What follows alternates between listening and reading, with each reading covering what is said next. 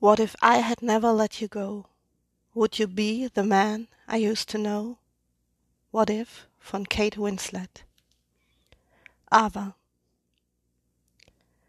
William. Dieses eine Wort löst sich lautlos aus meiner Kehle.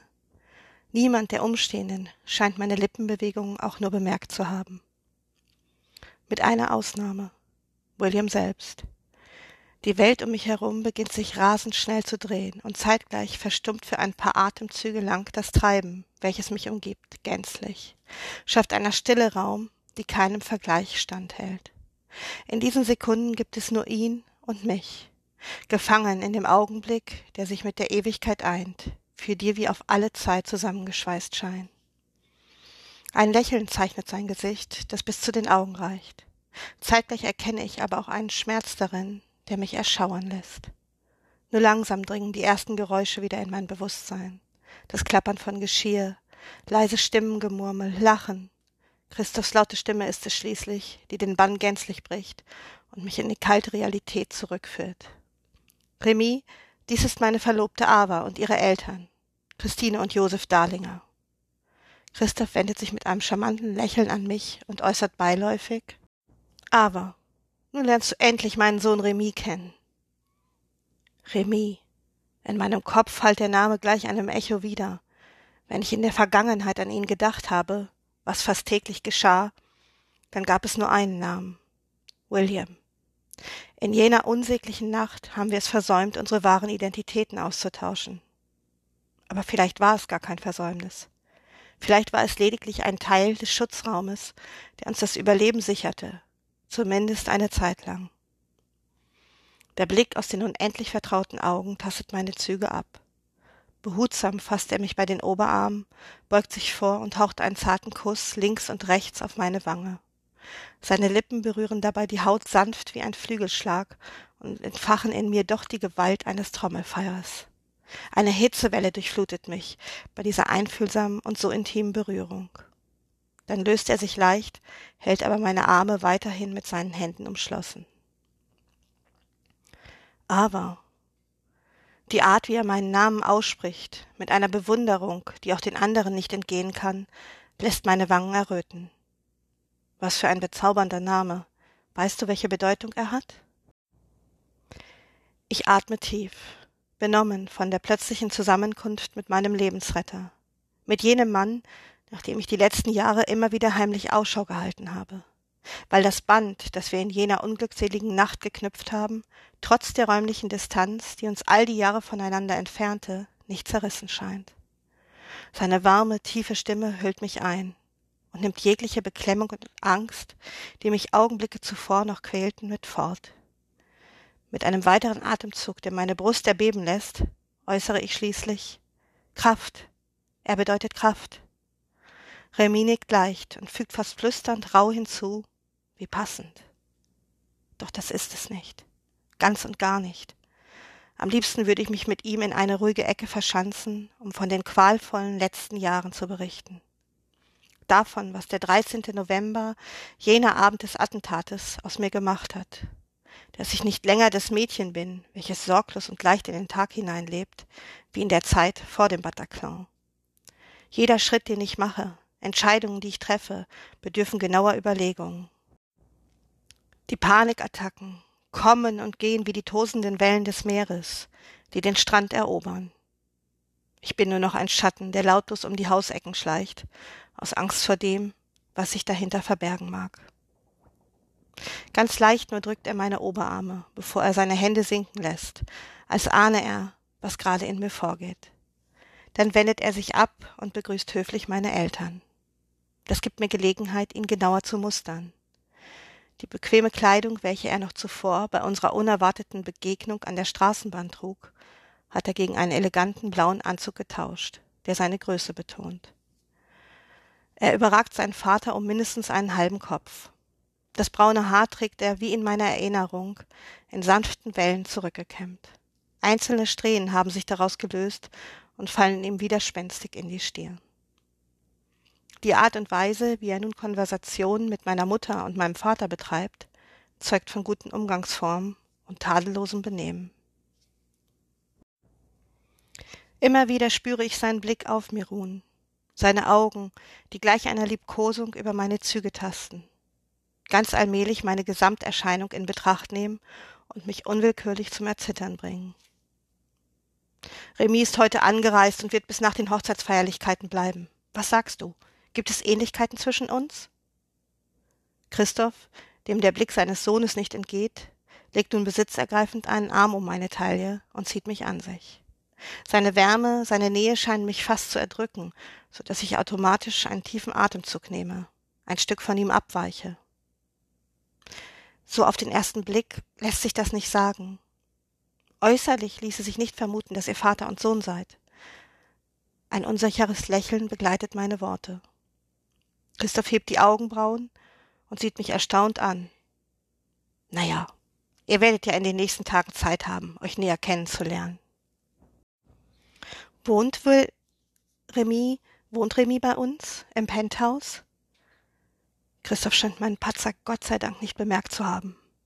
Nachdenklich wendet er den Kopf und betrachtet seinen Sohn, der noch immer in ein Gespräch mit den Schwiegereltern verstrickt ist. Nein. Ich kann nicht benennen, woran es liegt, dass mir allein dieses Wort eine Gänsehaut beschert. Vielleicht die Art und Weise, wie Christoph es ausspricht, mit welcher Vehemenz er dem Wort Nachdruck verleiht. Doch mein Frösteln entgeht ihm nicht. Nachdenklich sieht er mich an, während er mit der flachen Hand kommentarlos über meinen bloßen Arm reibt, um mich zu wärmen. Er hat es bevorzugt, im Hotel zu nächtigen. Ich habe hier im Vermont ein Zimmer für ihn reserviert. Wie du weißt, ist unser Miteinander nicht das Beste.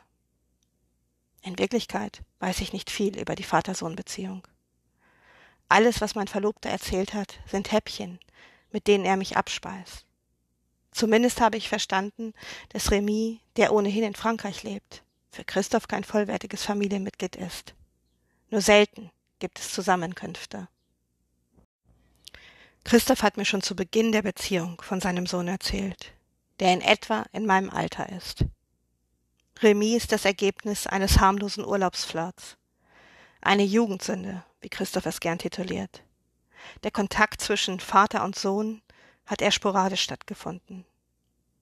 Christoph war hin und wieder in den Ferien in der Bretagne, um dort mit seinem Kind Zeit zu verbringen. Doch statt sich anzunähern, entfremdeten die beiden sich immer mehr bis mein Verlobter auch die wenigen Besuche einstellte. Erst als Remis Mutter starb, nahm der den Kontakt zu seinem Vater erneut auf, um sich seiner Wurzeln bewusst zu werden. So zumindest hat Christoph es mir geschildert. Dennoch haben sich die beiden in den letzten zwei Jahren, seit ich mit Christoph liiert bin, nicht gesehen. Andernfalls wäre ich schon eher auf Remy getroffen. Mein Blick wandert zu dem Mann, der locker plaudernd neben meinen Eltern steht ein Hand leger in die Hosentasche geschoben, in der anderen ein Sektglas. Was hätte es bedeutet, wenn wir einander früher wieder begegnet wären? Würde ich dann auch heute meine Verlobung mit Christoph feiern? Was würde es verändern, wenn er die kommenden drei Nächte mit mir in ein und derselben Wohnung verbringen würde? Wie wäre der Umgang miteinander, der mir schon jetzt alles abverlangt? Unter keinen Umständen will ich die anderen spüren lassen, welche intime, ja innige Beziehung mich mit meinem Stiefsohn verbindet. Gott, der Gedanke allein lässt mich fast in die Knie gehen. In drei Tagen wird der Mann, der mir so selbstlos das Leben gerettet und mit dem ich im Folgenden eine sehr leidenschaftliche Nacht geteilt habe, mein Stiefsohn sein. Ich spüre, wie der Boden unter meinen Füßen gleich Schiffsparkett zu schwanken beginnt. Aber was ist denn nur los heute? so angespannt. Christoph spricht mit herabgesenktem Kopf zu mir, so dass den anderen jeglicher Ton entgeht. Verlegen streiche ich mir das Haar aus dem Gesicht und lasse zeitgleich meinen Blick unsicher durch den Raum schweifen, in der verzweifelten Hoffnung, unter den Gästen eine willkommene Ablenkung von meinen wirren Gedanken zu finden. Ich bin lediglich ein wenig nervös. Es gelingt mir nicht, den Satz zu beenden, denn im selben Augenblick löst sich hinter mir ein Schuss, der mich unwillkürlich zu Boden gehen lässt.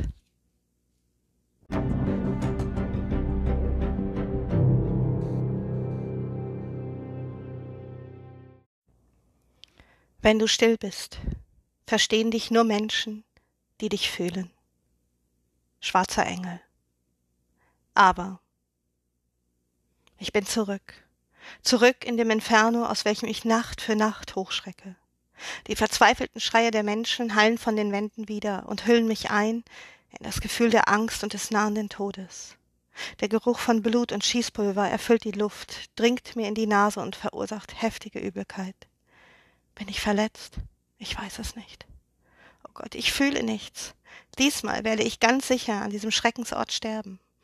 Der Raum ist so dunkel, dass ich kaum die Hand vor Augen sehe. Lediglich das Aufleuchten der Mündungsfeuer erhellt bei jedem Schuss die Umgebung auf makabere Weise. Leichen. Überall liegen Leichen. Panik lässt mich regelrecht erstarren. Weder kann ich mich bewegen noch atmen. So sehr ich mich auch bemühe, die Atmung ruhig zu halten, so wie William es mir gezeigt hat, es gelingt mir nicht. Während mein Puls wie Brandbeschleuniger das Blut in meinen Adern anheizt, habe ich zeitgleich das Gefühl, ersticken zu müssen. Herrgott, aber nicht hier, nicht jetzt. Irgendwo durch das Dickicht meiner Qualen vernehme ich Christophs Stimme. Christoph? Doch ich kann nicht darüber nachdenken, nicht jetzt, während jeder beschwerliche Atemzug möglicherweise der letzte ist, weil mein verzweifeltes Ringen nach Luft selbst die Schreie der sterbenden Menschen übertönt. Aber, bitte, reiß dich zusammen. Irgendwo zwischen den tobenden Gewalten um mich herum, dem betäubenden Brausen in den Ohren und Christophs Stimme, vernehme ich den erschrockenen Ausruf meiner Mutter. Aber, Liebes. Jetzt gleich wird die Welt bersten und alles in einem schwarzen Schlund mit fortreißen. Das Licht wird gänzlich erlöschen. Wenn mich nicht die nächste Kugel aus einer der Kalaschnikows tötet, dann ganz sicher der Mangel an Sauerstoff. Und bei Gott, nie habe ich den Tod mehr ersehnt als in diesem endlos quälenden Moment, in dem jeder Atemzug einem Höllenfeuer gleicht. Bella. Das ist Williams Stimme. Sanft und einfühlsam. Er ist da. Er ist zurückgekehrt unter den Schutzschirm, den wir beide in diesem Hades geknüpft haben. Jenem Band, das uns das Leben rettet. Allein die Art, wie er spricht, wie er mich berührt, lässt mein Herz ein paar Frequenzen zurückdrehen. Behutsam stülpt er mir einen Plastikbeutel über Mund und Nase, indem er meinen Oberkörper sanft gegen den seinen drückt. Atme langsam, ganz langsam. Du bist in Sicherheit. Niemand kann dir etwas anhaben. Alles ist gut. Ich bin bei dir.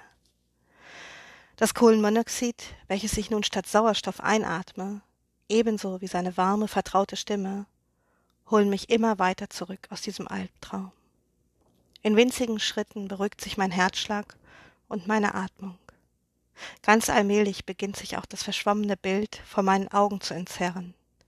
Die wütenden, bärtigen Attentäter mit den schweren Gewehren im Anschlag weichen nach und nach den besorgten Gesichtern der anwesenden Gäste, welche sich mittlerweile um mich geschart haben.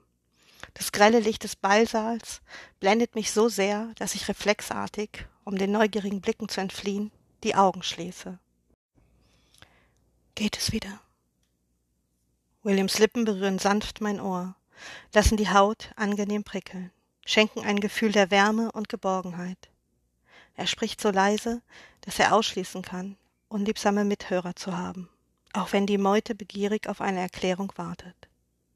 Behutsam löst er die Tüte von meinem Mund und streicht sanft mit einem aufmunternden Zwinkern einzelne Strähnen aus meinen Zügen.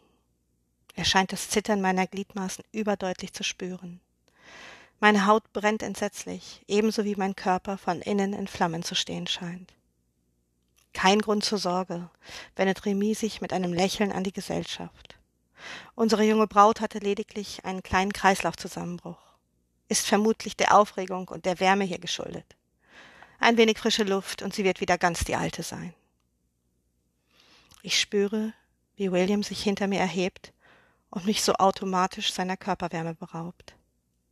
Ein eisiges Frösteln durchläuft meinen Körper, der das Beben sichtlich verstärkt.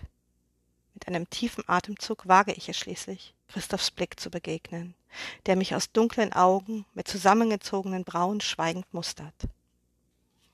Es ist William, der mir behutsam auf die Füße hilft und durch einen Griff um meinen Ellenbogen sicheren Stand gewährt. Du solltest dich um deine Gäste kümmern, wendet Remy sich leise an seinen Vater und deutet mit einem Kopfnicken auf mich.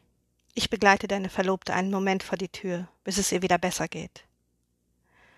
Einen Atemzug lang zögert Christoph, betrachtet skeptisch seinen Sohn und mich, die junge Frau, die er in wenigen Tagen zur ehelichen gedenkt.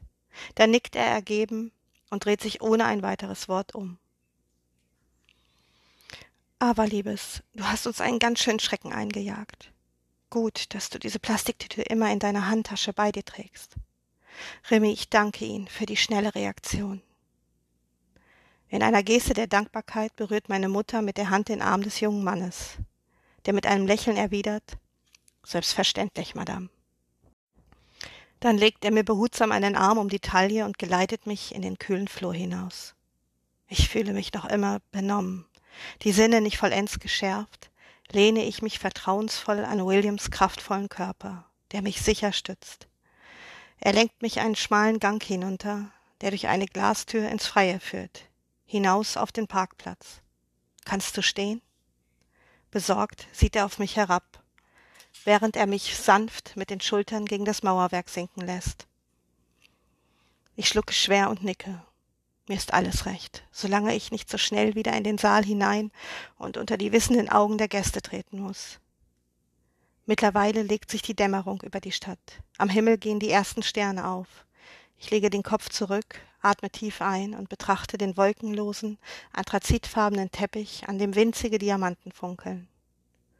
Obwohl es windstill ist, beginne ich noch stärker zu frösteln, so dass eine leichte Gänsehaut meine Arme überzieht. Schweigend schlüpft der Mann, der dicht vor mir steht und dessen vertrauter Duft mich wie eine Umarmung einhüllt, aus dem Jackett und legt es mir behutsam um die Schultern. Vielleicht wärmt es auch ein wenig deine verletzte Seele, flüstert er rauh und streicht sanft mit den Außenknöcheln seiner Hand über meine Wange. Ich schließe die Augen übergebe mich dieser Berührung, dem intimen Moment, nachdem ich in der schwarzen Vergangenheit gehungert habe. Seine Zärtlichkeit mildert das verzehrende Brennen, welches mich nach jedem der Anfälle vereinnahmt. In diesem Augenblick der Stille gibt es nur William und mich. Die Nähe zwischen uns ist unverändert, so als hätte es die letzten drei Jahre nicht gegeben. Der Moment gleicht einem Déjà-vu. Ich bin wieder 25 und habe mit knapper Not das Attentat in Paris überlebt. Dank dieses Mannes, der so dicht bei mir steht, dass ich seinen Atem auf meinen Zügen spüren kann. Ebenso wie die Wärme, die sein Körper ausstrahlt und welche mich wie eine zweite Haut umfängt. Ein tiefer, zittriger Atemzug löst sich aus meiner Brust, als ich die Lider hebe und seinem Blick begegne. Warum jetzt? Zwei Worte, die alles bedeuten können. Doch William versteht genau, was ich damit sagen will. Er stützt sich mit einer Hand seitlich meines Kopfes an der Steinwand ab und senkt den seinen tiefer. Seine Lippen sind den meinen so nah, dass es nur Zentimeter bedarf, um sie zu berühren. Dennoch widerstehe ich dem dringenden Wunsch in meiner Brust, begnüge mich damit, in der Unendlichkeit seiner Augen zu versinken. Augen, die Heil und Wohlbefinden versprechen in denen ein Wort und der Sinn des Guten noch Bestand haben? Ich weiß es nicht, erwidert er heiser. Er berührt eine meiner losen Strähnen und wickelt sie sich selbst vergessen um den Finger. Als ich dich vorhin an der Straßenbahn gesehen habe. Er stockt, schluckt schwer und schüttelt dann ungläubig den Kopf. Für einen winzigen Augenblick hatte ich das Gefühl, alles könne gut werden, weil ich dich endlich gefunden habe. Seine Worte lösen einen Schmerz in mir aus, der sich summend über die Blutbahnen ausbreitet und mich leicht erbeben lässt. Unwillkürlich tritt William, Remy, näher, bis sich unsere Körper berühren. Aber du bist gegangen, damals in Paris, sage ich in sanfter Anklage. Als ich wach wurde, warst du fort, ohne einen Hinweis darauf, wo ich dich finden kann. Mit einem leisen Aufstöhnen senkt er den Kopf herab bis seine Stirn gegen meine stößt. Er schließt die Augen und entgegnet kaum hörbar Ich weiß, Bella, ich weiß. Warum? Nur ganz leicht schüttelt er auf meine Frage hin das Haupt, dann hebt er die Schultern und antwortet Ich habe geglaubt, es ist besser so. Für dich und auch für mich. Der Gedanke, mich erneut mit dieser Todesangst und erlittenen Qualen auseinandersetzen zu müssen, erschien mir damals, als ich erwachte, unmöglich. Behutsam löst er seinen Finger aus meiner Haarsträhne und berührt sanft mein Gesicht. Ich war der Annahme, dass weitere Begegnungen zwischen uns nur die Wunden frisch halten würden, dass wir beide nicht lernen könnten, das Geschehene zu verarbeiten und hinter uns zu lassen. Seine Finger gleiten zärtlich von meiner Schläfe abwärts, die Wange hinab bis zum Kinn. Ich lag falsch aber, es tut mir leid. Seine Stimme bricht, er legt den Kopf zurück und atmet tief ein, versucht der Gefühle, die offensichtlich in seinen Augen streiten, Herr zu werden. Wie oft hast du diese Anfälle? Ein zittriger Atemstoß löst sich bei der Frage aus meiner Brust und lässt mich gequält die Lider schließen. Oft. Manchmal jede Nacht. Bei meinen Worten zieht er scharf den Atem ein. Ein Laut, bei dem ich unwillkürlich aufblicke. Nicht immer so heftig wie eben. Im Saal gab es einen Ton ähnlich einem Schuss. Dieses Geräusch hat mich getriggert und in die Vergangenheit katapultiert. Ein Sektkorken, äußert er leise und betrachtet mich aufmerksam. Es war lediglich ein Sektkorken, der hochgegangen ist. Müde streicht er sich mit einer Hand über das Gesicht. Das Leben birgt tagtäglich ähnliche Schlüsselreize aber, denen du kaum entgehen kannst. Selbst wenn du versuchst, dein Leben darauf auszurichten, wie ist es möglich, unter diesen Bedingungen überhaupt zu leben? Seine Worte lassen in mir Seiten anklingen, die, die bis in die tiefsten Zellen schmerzen. Ist es nicht eben jenes Verständnis, welches er zeigt, das ich bei sämtlichen Psychologen voraussetze, das ich bei Christoph erwarte?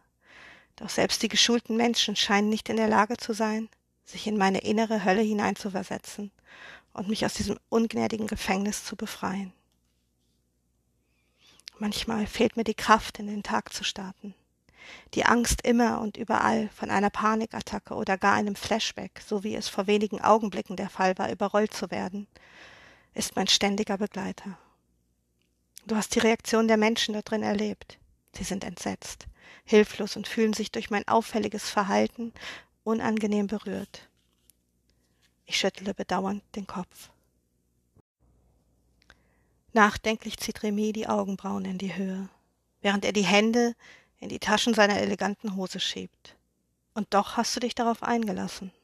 Gleich zweimal, wenn man die Hochzeit am Samstag mitrechnet. Fragend neigt er den Kopf zur Seite. Ich nicke kaum merklich. Ja, das habe ich. Deinem Vater zuliebe, es war sein inständiger Wunsch, diese Feierlichkeiten groß zu begehen. Ohne Rücksicht auf das Befinden seiner Frau, stellt er rauh fest. Das sieht ihm ähnlich. Ich hebe den Blick und sehe Remy aufmerksam an. Da klingt Groll in seiner Stimme. So viel ungelöstes Leid. Du bist nicht besonders gut auf ihn zu sprechen, oder? Meine Worte gleichen eher einer Feststellung, denn einer Frage. Er atmet tief ein und sieht mich dann an. Sein Blick verliert sich in meinen Augen, versenkt sich regelrecht in ihn und bringt Stellen zum Klingen, die Christoph nie berührt hat. Er hat dich nicht verdient, aber ein zerbrechliches Wesen, wie du es bist, wird er über kurz oder lang zerstören. Unwillkürlich erfasst mich ein Schauer bei seinen leisen und doch so harten Worten. Remy tritt näher, umfasst mit einer Hand meinen Hinterkopf und streicht mit dem Daumen sanft über meine Wange. Sein Atem geht schwer, macht deutlich, welche Kämpfe er in seinem Herzen ausfechtet. Dein helles Licht wird er mit seiner Dunkelheit auslöschen. Unwillkürlich versteife ich mich bei dieser Aussage. Zwei Jahre bin ich nun mit Christoph zusammen.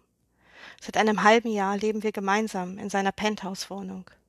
Ich weiß, wer der Mann ist, mit dem ich nachts das Bett teile. Ich kenne sein Herz und sein Wesen.